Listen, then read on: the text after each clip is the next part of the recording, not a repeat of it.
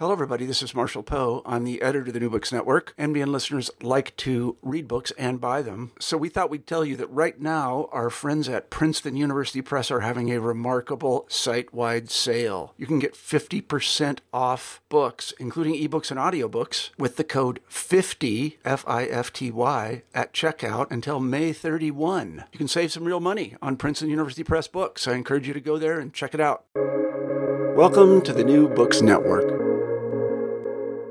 Islam's fourth caliph, Ali, can be considered one of the most revered figures in Islamic history. His nearly universal portrayal in Muslim literature as a pious authority obscures centuries of contestation and the eventual rehabilitation of his character. In Opposing the Imam, The Legacy of the Nawasib in Islamic Literature, published by Cambridge University Press in 2021, Nebil Husayn examines the enduring legacy of the Nawasib early Muslims who disliked Ali and his descendants. The Nawasibs participated in politics and scholarly discussions on religion at least until the 9th century. However, their virtual disappearance in Muslim societies has led many to ignore their existence and the subtle ways in which their views subsequently affected Islamic historiography and theology. By surveying medieval Muslim literature across multiple genres and traditions, including Sunni, Mutazili, and Ibadi, Husayn reconstructs the claims and arguments of the Nawasib and illuminates the methods that Sunni scholars employed to gradually rehabilitate the image of Ali from a villainous character to a righteous one. In our conversation, we discussed approaching early Muslim sources, the spectrum of anti Alid positions, Ibn Taymiyyah's take, the rehabilitation of Ali, and the legacy of anti Alid sentiment within Sunni theology. I'm one of your co hosts, Christian Peterson, and thanks again for listening to New Books in Islamic Studies, a channel on the New Books Network. And now here's my conversation with Nebil Husayn on Opposing the Imam, the legacy of the Nawasib in Islamic literature. Welcome, Nebil. Thanks for joining me on New Books in Islamic Studies. How are you? I'm good. Thank you very much for having me. Yeah, I'm excited to talk about this book. It's uh, certainly an interesting topic and, and not one that comes up uh, kind of in your general uh, discussions of Islam. So I'm, I, I, I, found it really fascinating the, the sources you're bringing in. Um, before we get into the book, could you tell us a little bit about your intellectual journey, though? What brought you to the study of Islam? What brought you to your interest in these uh, kind of early histories and, and sources? Sure. I began my research at the University of Virginia uh, uh, in terms of uh, studying with Abdulaziz Sachedina, where I became very fascinated with early Islamic history, uh, and specifically the Caliphate and uh, insurrectionists from the descendants of the Prophet Muhammad who uh, were who became quite famous. And so one of them was Zayd ibn Ali, ibn Hussein ibn Ali, so the grandson of uh, Hussein ibn Ali uh, and the grandson, a great grandson of the Prophet. And uh, I did my undergraduate uh, thesis uh, looking at uh, his life and his legacy and Arabic texts related to his work. And then after that, I received the opportunity to study in Syria. I, I received a Fulbright where I pursued uh, research related to the early caliphate. I looked at the caliphate of Hassan ibn Ali, the grandson of the Prophet, and I pursued a study of Shiism uh, with traditionally trained Shia scholars. And then I also visited Yemen to study with uh, traditionally trained uh, Sunni scholars in Hadramaut, um, where I pursued this um, interest in studying uh, the family of the Prophet, the culture around them, uh, descendants of the Prophet, uh, those Muslims who cultivated um, this zeal and love uh, for that family. And you know why was it that they were interested in that? I think that that really fascinated me. I, I also became interested in genealogy and family trees uh, uh, especially those uh, who claim descent from the prophet. And so i received um, uh, an ijaza or license to um, study the, uh, these family trees and evaluate their authenticity and so on. So i did that for many years and then i came back and did my uh, master's at Harvard, where I considered the question why is it that those who claim descent from the prophet, when you um, study their Y chromosomes, you see that they are coming from different sources. In fact, that you know they don't come from a, a single ancestor uh, as they claim. And you know what led to this uh, mythology, or what led to these uh, uh, to these histories in which people had these memories, but in fact uh, they have these disparate origins. Um, and then from there, I went on to Princeton, where I studied with uh, Professor Hussein Modarresi, and I was also trained by Michael Cook. And uh, I benefited very much uh, from their guidance in studying uh, early Islamic history and I guess the intellectual history related to it, um, and you know, and the use of sources. And from there, I asked the question: um, How is it that you had individuals uh, like Ali ibn Abi Talib, uh, this fourth caliph in Islamic history, who is revered today, but there was a time in which he was reviled in Islamic history. How did that transition occur? Uh, how was it that these characters were rehabilitated over time? How does someone go from villain to saint um, in these, uh, you know, in, in, religious historiography and then also in religious communities? And, you know, Ali ibn Abi Talib is just one example of that. You had his predecessor, Uthman, you had his successor or a subsequent ruler, Muawiyah, who also was rehabilitated in different ways. And so I, I just continued digging and excavating, following that question of uh, why, uh, you know, how could it be the case that there were um, um, Muslims who opposed this caliphate? What were their grievances? What were the arguments they made against them? And then how did this process unfold in which um, even if we don't really have Muslims who claim that today. Uh, the vast majority of them revere him. How did that process take place in which um, he came to be respected um, in the Muslim community? Yeah, it's clear to see um, how this this project emerged from that kind of your your own intellectual genealogy, um, not only in the content but also in in some of the questions that you're you're asking and the way you kind of probe your sources. Um, and I wanted to, to start there because you're thinking about early Islamic sources and you're you're kind of using uh, literary analysis, questioning historicity. Um, can you tell us a little bit about how, how you're approaching your sources and what you believe uh, Hadith and, uh, and other early Islamic sources uh, can tell us about the past? Right. The way that I view this literature, it's that you have uh, authors, you have uh, um, believers or those who identify with this uh, with a religious community, and they're making faith-based claims. They're making faith-based assumptions about uh, the existence of God, the righteousness of uh, the people that they are um, revering, um, and so with those assumptions, there are myths tied to the claims that they make um, that uh, explain the status quo, explain their presence, right? You know, when you have, for example, let's, you know, take it to the caliphate, when you have individuals saying that before the prophet died, you know, he appointed uh, Abu Bakr to lead the prayers uh, for the community, and this was a sign or this was an implicit um, sign of his approval uh, for Abu Bakr to succeed him. Uh, when I look at those types of texts, I see a community saying, I am a follower of Abu Bakr, and this is uh, this story explains uh, why I'm a follower of Abu Bakr. Basically, instead of turning to a uh, a book on you know catechisms or on creed, uh, what I can see from this literature, what we can learn from this literature, it's that it's ideology or it's theology uh, in narrative form, you know, drawing on Bruce Lincoln, that these uh, that when believers are writing about this history, it's to explain their beliefs, it's to justify the the present, and you know, these communities are are engaging in this process of identity formation. Um, they're engaged in a process of orthodoxy formation and maintenance, right? You know, explaining to themselves and to others what is the right doctrine, how does this world work, um, what is right in the sight of God. Um, and so when you have a report that says that the prophet or that Ali was impeccable in all of these different ways and that he had the closest relationship to the prophet and so on, what I understand from those hadith transmitters and those writers is that this is why I'm a follower of Ali. This is why I am one of his supporters because he had these types of attributes. And um, so when I look at religious literature, I, I very much consider uh, the beliefs of its writers and its transmitters and how they're trying to explain to the world their beliefs and justify their beliefs to the world.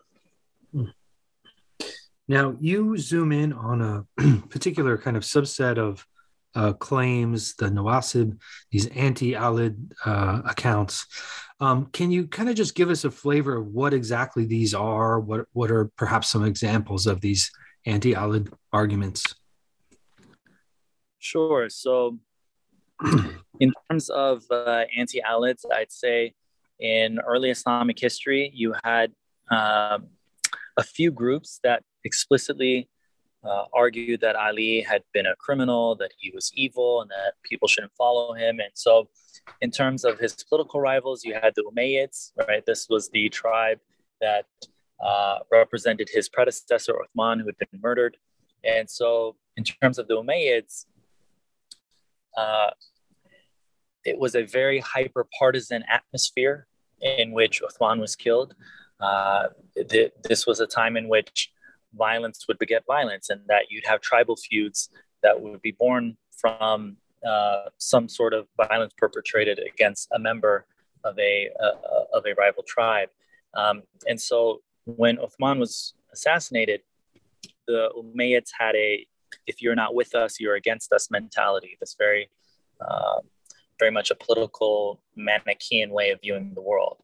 Um, and for them, uh, because Ali had not been a partisan of Uthman, in fact, uh, before Uthman's death, Ali had been a negotiator, a delegate, or someone whom uh, the protesters had used to express uh, their their grievances, and so Ali had gone back and forth between Uthman and the protesters, and so the Umayyads blamed uh, Ali once uh, these protests uh, ended in in the death of Uthman as one of those individuals that must have been involved in his death and or that he he was culpable he was responsible for these events that precipitated uh, Uthman's death and so they uh, they they accused him of either planning the assassination or having knowledge of the assassination beforehand or having good relations with those individuals that assassinated Uthman. Uh, so it was, it was, mostly tied to uh, what happened to Uthman, the best that I can gather uh, in terms of this rivalry. Uh, and then you had uh, Uthmaniya or Uthmanis, these pro three caliph um, uh, Muslims who believed in the legitimacy and the succession of Abu Bakr, Omar, and Uthman. And they viewed Ali as representative of a counterclaim in which the in which religious and political authority or even legislative authority uh, was one that was restricted to the family of the prophet or they believed that they had a better claim to such authority and they didn't and that members of this family did not view outsiders as authorities uh, or if they were authorities that they were equal to them um, to put it in uh, Sunni legal terms, that everyone was a mujtahid, everyone was an expert. And so there was no need for a member of the family of the Prophet to uh, defer to the authority of others in terms of law or theology or so on.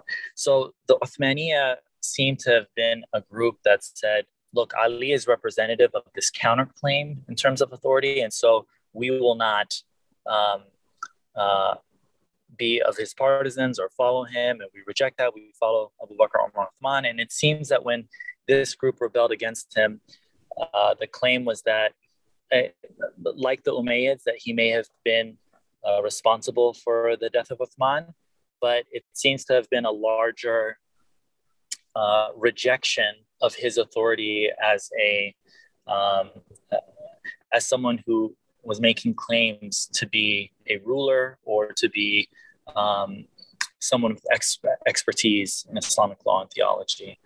Uh, and so the claims that they made of him were ones in which, for example, when the wife of the Prophet, uh, Aisha, is allegedly accused of um, infidelity, Uh, they say that Ali may have been involved in spreading this slander about her, that this was uh, an accusation that they uh, that they that they leveled against him.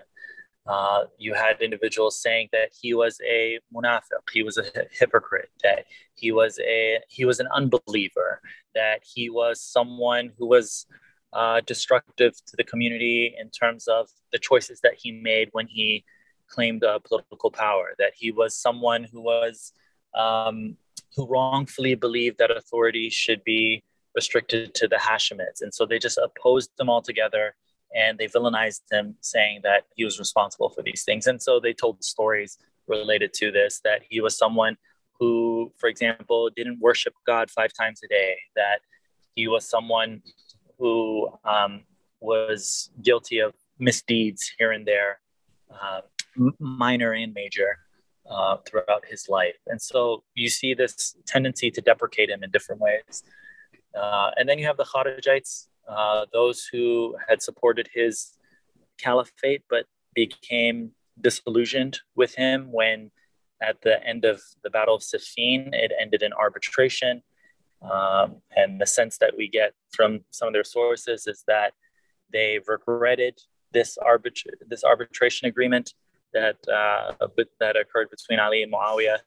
And uh, from there, uh, they seceded from his army and then once they continued to, uh, I guess, threaten the security of Kufa or Iraq, uh, according to pro Alid sources, Ali was forced to move against them. They had murdered uh, some civilians uh, for not joining them or in showing their, uh, because those uh, civilians paid allegiance to Ali, they were also viewed as non believers uh, if Ali was a now a non-believer, and so the Kharijites had become uh, had this you know extremist zeal in killing those who were partisans or who had pledged allegiance to Ali, and uh, I think a culture of wala and bara or association and disassociation uh, from uh, one's leaders w- was a cultural norm at that time, and so one one's political or rigid, religious leanings um, in this hyper partisan atmosphere uh, could could get one killed. And it seems that uh, the Kharijites uh, believed and may have acted in that way. Um, so the Kharijites claimed that yes, that he may have started off as a righteous person, he may have been legitimately elected, or he may have legitimately come to power. But uh, at the end of his life, he had become someone who was power hungry, and he had uh, uh, become misguided. He left. He was no longer uh, following the teachings of the Quran, and so they have a very Puritan way of viewing uh, religion and uh, political authority. And they said that Ali didn't meet those ideals anymore, and so uh, they made claims about different different misdeeds that he that he did as caliph. Um, and, and, from there, they disassociated themselves from him, saying he's someone whom all Muslims should disavow themselves from from following. Now, uh, while it sounds like it could be a clear case of being for or against uh, Ali and his descendants, there there really seemed to be a lot of nuance in kind of different levels of uh, kind of understandings of, of, of how to how to interpret his uh, kind of ontological and political uh, reality. Um, so, can can you walk us through some of the different types of interpretations, um, not only in the kind of pro Alid or anti Alid, but but also like where the boundaries between being uh, anti Alid versus anti Shia might be, and and what the relationship between these these all kind of how they come together. Right. So, one of the things uh, that I do in the first chapter of my book is I lay out a spectrum of about six groups or six views uh, regarding Ali, from the most zealously anti Ali to the zealously pro Ali. So, the first group uh, is made up of, of those Nawasib or anti Ali, or and you know Ali's descendants are known as Alids. So, I also refer to them as anti Alids and this group generally consisted of the Umayyads, the Uthmaniyya, or those pro three caliph um, folks who believed Ali never became the fourth caliph, and then uh, these Kharijites. And these were individuals who believed, you know, Ali and his partisans, his, his family represented this, this villainous group, and um, uh, it was necessary to oppose them and to condemn them. Now, when you move to the second category or to the second group, it's a group of people that don't outright condemn Ali, but they oppose any special veneration of him. They tend to say, well, he was a fallible person, he may have committed blunders, and that he may have harmed the Muslim community when uh, he became caliph. And members of this group, in fact, raised doubts on whether Ali actually became a legitimate caliph. Some would say, look, the caliphate went Abu Bakr, Omar, Uthman, and then there was four years of turmoil in which there was no caliph, and then Muawiyah is the fourth uh, ruler of the Muslim world. And so you have some pro three caliphs or Uthmanis who uphold this. So they don't explicitly condemn him, but they say he never, there was never a consensus regarding his caliphate. He never became fully uh, legitimate. Um, and then you have the this third group uh, which becomes the orthodox position of Sunnism, where Ali is accepted as the fourth rightly guided caliph. Oh, and if I was to identify peoples who had been part of group two, it would be early Ahl al Hadith of the Levant, or some uh, Umayyad leaning uh, Sunnis in Andalusia and North Africa. Um, and, you know, perhaps some Basran uh, Ahl al Hadith or people of Hadith uh, or Hadith scholars of the uh, second century Hijri. Now, the third position was one that comes out of, um, I guess, two centuries of debates about Ali, and this is one where Ali is finally accepted as the fourth rightly guided caliph. So the three uh, rightly guided caliph theory expands to include him, and the argument that I make is this is in a time uh, during Ma'mun's era where Ma'mun is actually supportive of this next category, known as Group 4, Tafdil Ali, where Ali is viewed as the most meritorious Muslim after the Prophet. It's in Ma'mun's public proclamations of Ali's superiority to all other companions that you had uh, proto Sunni hadith scholars who began to appropriate, assimilate uh, pro Ali hadith from Kufa, uh, which, you know, there are hundreds of, or if not thousands of hadith in his praise uh, that circulated in Kufa. And this pro Ali um, literature or this pro Ali oral tradition one had been one in which it was usually dismissed or discredited as Shi'i by Uthmani or pro three Caliph Ahl al Hadith of the Levant. And so uh, Ahmed ibn Hanbal, during this again early 200s Hijri uh, is part of a movement to accept this pro Ali Kufan tradition. And I think, uh, you know, according to Madelung, uh, uh, Professor Qasim Zaman, and others, Ahmed ibn Humble, Hanbal played uh, an important role in getting these Levantine uh, Hadith scholars to accept, to shift from going from pro three caliphs to pro four caliphs um, and accept some of this Kufan uh, literature in praise of Ali. So if group three is one that accepted him as the fourth caliph, group four is one that said he was the wisest and most meritorious Muslim after the Prophet, but they didn't explicitly say that uh, the Prophet had appointed him as his successor. That would be uh, category five or group five, which becomes the orthodox position of Shiism, where Ali is the rightful heir to the Prophet. Um, he's selected by God and the Prophet Muhammad um, to, to take on that position as an imam. And then I would say there's a group six made up of Ghulat or Shiis that viewed Ali as the manifestation of God. And in these circles, you know, Ali's miraculous power, his omniscience or, or omnipotence are a common motif. And so I'd say the spectrum from group one that held animosity for him all the way to group six that upheld his divinity is representative of um, uh, the views that I encountered in studying uh, early Islamic history and Ali, at least for the first 300 years after the death of the Prophet, we see uh, expressions all, all along this uh, all along the spectrum. Now, um, later in the book, you you zoom into particular figures and kind of contextualize their writing and their their critiques of Ali and, and his descendants, um, and you focus on uh, a Mutazilite, uh, an Ibadi author, and then a Sunni author um, in Ibn Taymiyyah. Can, can you tell us a little bit about why you selected these figures and, and kind of what their perspectives ended up being on Ali and his descendants? Sure. With uh, right with the first case study on Al Jahiz, who's this Mu'tazili Basran thinker, active in the eighth and ninth centuries uh, of the Common Era. I mean, his treatise is great. He writes this uh, Risalat or a, a treatise on the Uthmanis, or these you know pro three caliph guys.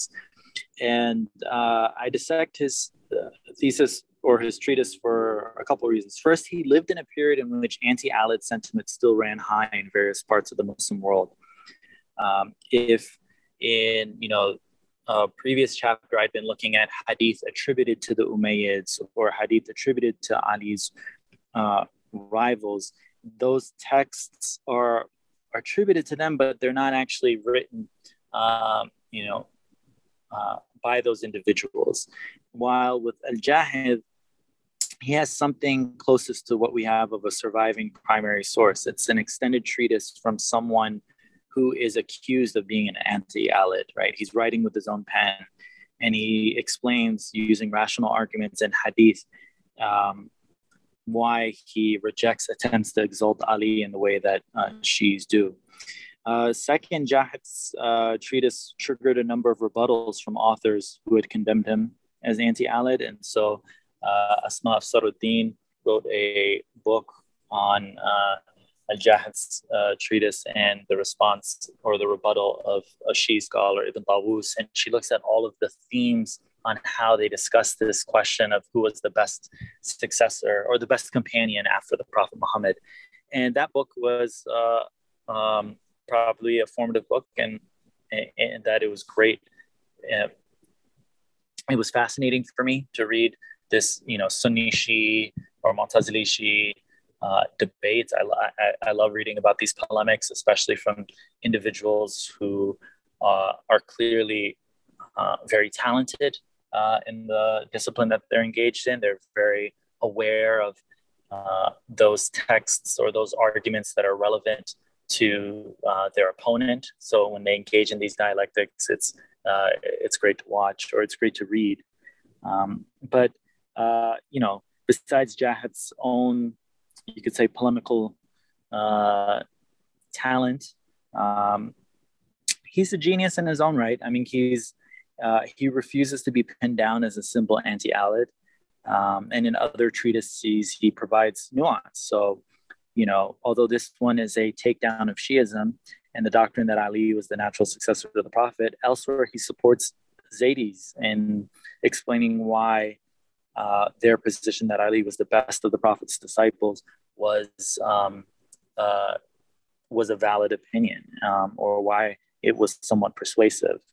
Um, and so, when it comes to studying uh, Ibn Taymiyyah, we see that um, you have an individual who explicitly says that Ali is the forthrightly guided caliph, but then he takes on this uh, i mean he writes this comprehensive rebuttal of shiism that relies on arguments that were first argued by those who opposed ali's caliphate you know that group one in the spectrum that i talked about or those early muslims who would espouse opposition to any special veneration of ali that group two that may not have ever accepted him as legitimate caliph so ibn taymiyyah reaches back into this past um, and we see that anti Alids have this enduring legacy when we read his work, even though he explicitly says that Ali is a legitimate caliph.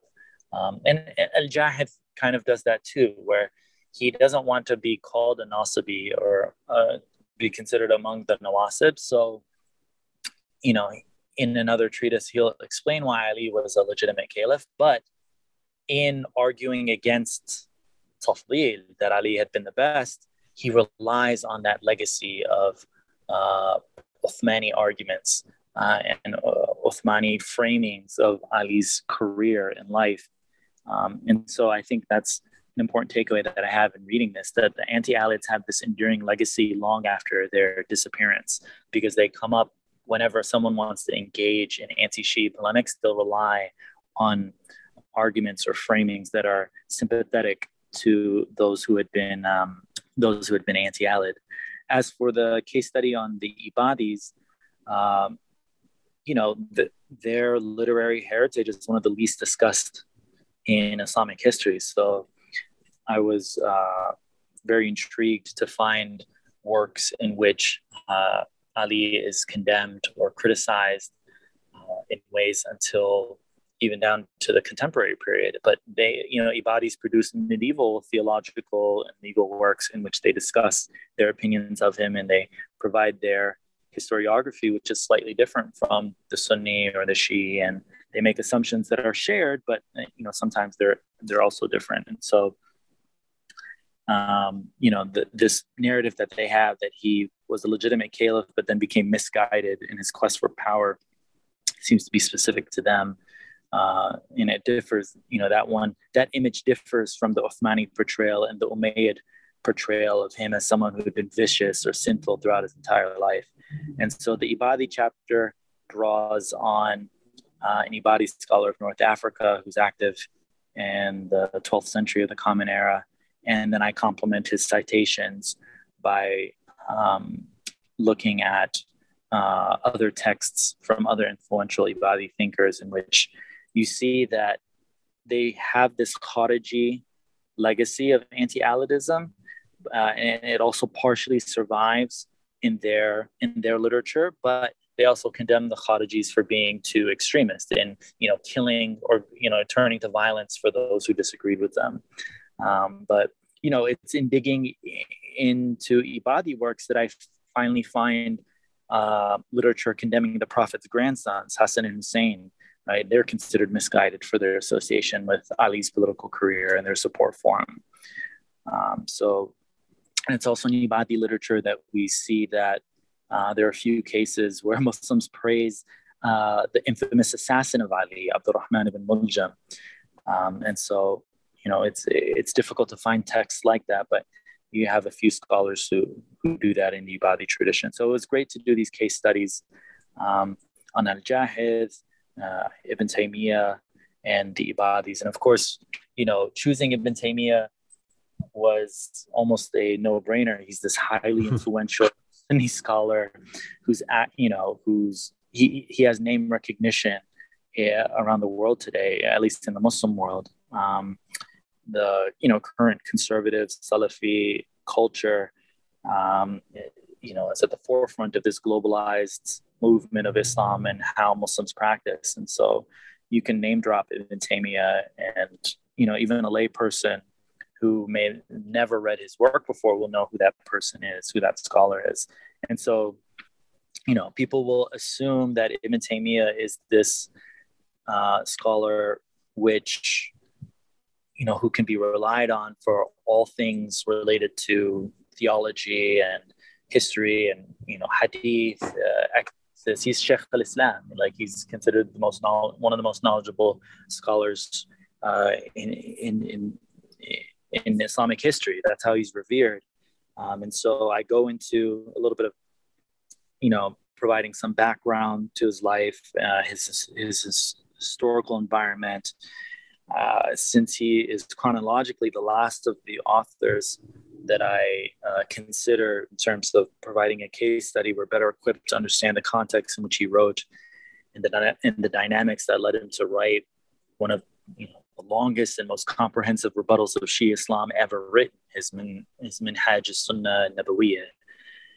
And, uh, you know, I felt compelled to present his work because he's relying on that anti-Alid legacy in different ways. Uh, it's we have pro-Alid Sunni scholars who are shocked in the ways that he revives or resurrects some of these anti-Alid arguments, and they take him to task for that. And for you know this person who has such great name recognition, I wanted individuals to uh, be able to read his work. So I translate relevant passages where he's talking about Ali and the Umayyads and Hussein when he's cr- critiquing uh, Ali and Hussein uh, for their decisions as political figures. Uh, you know, I try to find those relevant passages and translate them, present them in English, and I, I provide an appendix so people can see what were his views and why he's considered someone who seems to, you know, to have been um, criticized by his peers and later scholars for denigrating Ali and the household of the Prophet. And, you know, I leave it to the reader to see um, if uh, they interpret his work that way as well. Yeah, it was interesting to uh, to to read as somebody who's who's not working on early Islam, but certainly familiar with uh, Ibn Taymiyyah and his writings. Um, I think it could probably be used in in different ways in classrooms too. That chapter, especially. So, um, mm-hmm. The other thing you do that uh, is interesting is you kind of take us back uh, out of the kind of anti-Alid um, rhetoric and sentiment um, by looking at the the rehabilitation of Ali in some Sunni sources um, through various strategies like censoring or reinterpreting or amending. Um, can you can you tell us a little bit about these efforts to construct uh, uh, an image of Ali that was different from both uh, the anti-Alid views, but also from from the Shia views. Right. So when Sunnis rehabilitated uh, Ali's, you know, I guess I could call tarnished reputation from the Uthmanis and the Umayyads, uh, they used different techniques and tools to forge this new image that suited orthodoxy. It's one that didn't that rejected uh, this accusation or portrayal of him as evil. Um, and it was also one that rejected the Shia portrayal of him as the best companion after the prophet and someone who is impeccable and infallible. So it was this middle ground in which he is a righteous companion uh, in the midst of other righteous companions. And usually people ask, how is it that this occurred? Like, what were the mechanics to it? And, I, and what were some of the uh, driving forces that led it. And I'd say Ali was this was this occurred at a time in which Ali is not the only person to be rehabilitated. In fact, the companions as a whole are rehabilitated at this time. The doctrine of adalat the Sahaba, the righteousness of companions or the trustworthiness and uh, their rectitude, is some is a position that Sunnis come to hold after you could say, a couple centuries of factionalism that divided people between pro Ali, Umayyad, Uthmani. You know, you have uh, Mu'tazilis, you have the Kharijis, and all of these different groups are condemning these companions who are viewed as, as the head of a faction, right? So Ali is the head of a faction, Muawiyah is the head of a faction, Aisha is the head of a faction. All of these political leaders were being condemned, or these companions were being condemned by a rival group. And so what you have is this position that comes out of that that says, look, we can't continue to fragment ourselves in these ways and condemn all of these figures in these ways. And so uh, you see this movement among Ahl al Hadith, among the Hadith scholars, to say we're going to accept uh, not only the religious and legal knowledge that these companions had, regardless of their political inclinations, but we are going to engage in this um, uh, this principle of charity. Uh, principle of charity. We will read texts that seem to condemn them or show them doing bad things in charitable ways, as not to be denigrating to them. Maybe it was a mistake, or maybe um, you know they had the right to take this action that we may not consider to be correct, or we will reject those texts altogether. They might be falsehoods spread by those who had some sort of incentive to denigrate these individuals. So this this attitude or this assumption that companions are above uh, criticism takes hold as uh, a foundational claim of Sunnism to safeguard the reputation of all companions. And so Ali benefits from that, Muawiyah benefits from that, Aisha, Talha, Zubair, all of these individuals who had been previously uh, condemned at that time. And so that's the starting point. And now the mechanism to doing that is now when you come across texts that seem to condemn Ali or accuse him of things, either you reject it altogether or you try to reinterpret it in a way that doesn't uh, make it seem so make his sin seem so egregious. So, for example, uh, one one text or one hadith that is still narrated in Sunni collections is uh, "Inna Talib that the Prophet says, "Indeed, the family of Abu Talib, meaning Ali's father and his family, are not my allies." And so, the way that Hadith scholars understood this, even though it's narrated by Umayyad uh, transmitters, is that well, it may be speaking of those Talibids or those members of the family who were not Muslim, right? Who are non-believers, and so the Prophet is speaking about tribalism and that faith uh, is the new uh, uh, link between uh, people, and it's not they shouldn't be relying on their family connections. Or another one that says the prophet angered uh, that uh, Ali angered the prophet by seeking to take a second wife by marrying the daughter of Abu Jahl, an antagonist to the prophet, and that okay, well when Ali attempted to do this, it's not that the prophet you know, for example, was condemning him. It's just that he was urging him not to engage in this and that it would be some it would be disrespectful to him or uh, to Fatima. But it's not so much uh, an action that would lead Muslims to condemn Ali altogether.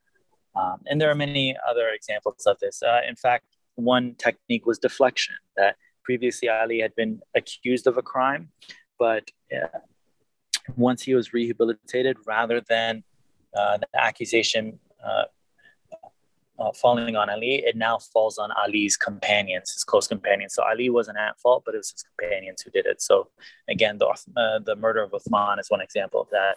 Early in Islamic history, Ali is accused of it, but after his rehabilitation, it's now just Ali's close companions who may have done it or people who, whom he knew, like Malik al-Ashtar, or Muhammad ibn Abi Bakr, and so on. So there are multiple techniques that uh, scholars use to uh, rehabilitate his image so that he is fallible uh, rather than infallible and righteous rather than evil, but uh, culpable of or able to make mistakes just like any other person makes mistakes. Yeah, this so this is a really fascinating book, and you cover a, a, great deal of stuff. Much of it we won't be able to hop into the the weeds of uh, all the text you get into. Um, I'm, I'm wondering if you could tell us a little bit about some of the things you're working on now, and if uh, any other projects have kind of emerged out of out of your work in these sources. The second book that I'm working on uh, is tentatively titled "Almost Shia: Zeal for Ali and Sunni Islam." So, uh, in the second work, I try to follow the thread of those Mu'tazilis and Sunnis who believed who upheld Tafdil Ali or the superiority of Ali to his peers. And I try to dig in to understanding how and why they claim that while uh, maintaining a non-Shi uh, identity, whilst uh, you know ascribing to uh, either Mu'tazilism or Sunnism, and what kept them from converting to Shiism. So I draw on uh, basically these same types of sources. I, I, am looking at hadith, I'm looking at theological sources, I'm looking at uh, historiography, and I hope to uh, to work on on that book project for the next few years. Great, sounds sounds really fascinating. Well, good luck, and uh, thanks for making time to talk about this great book.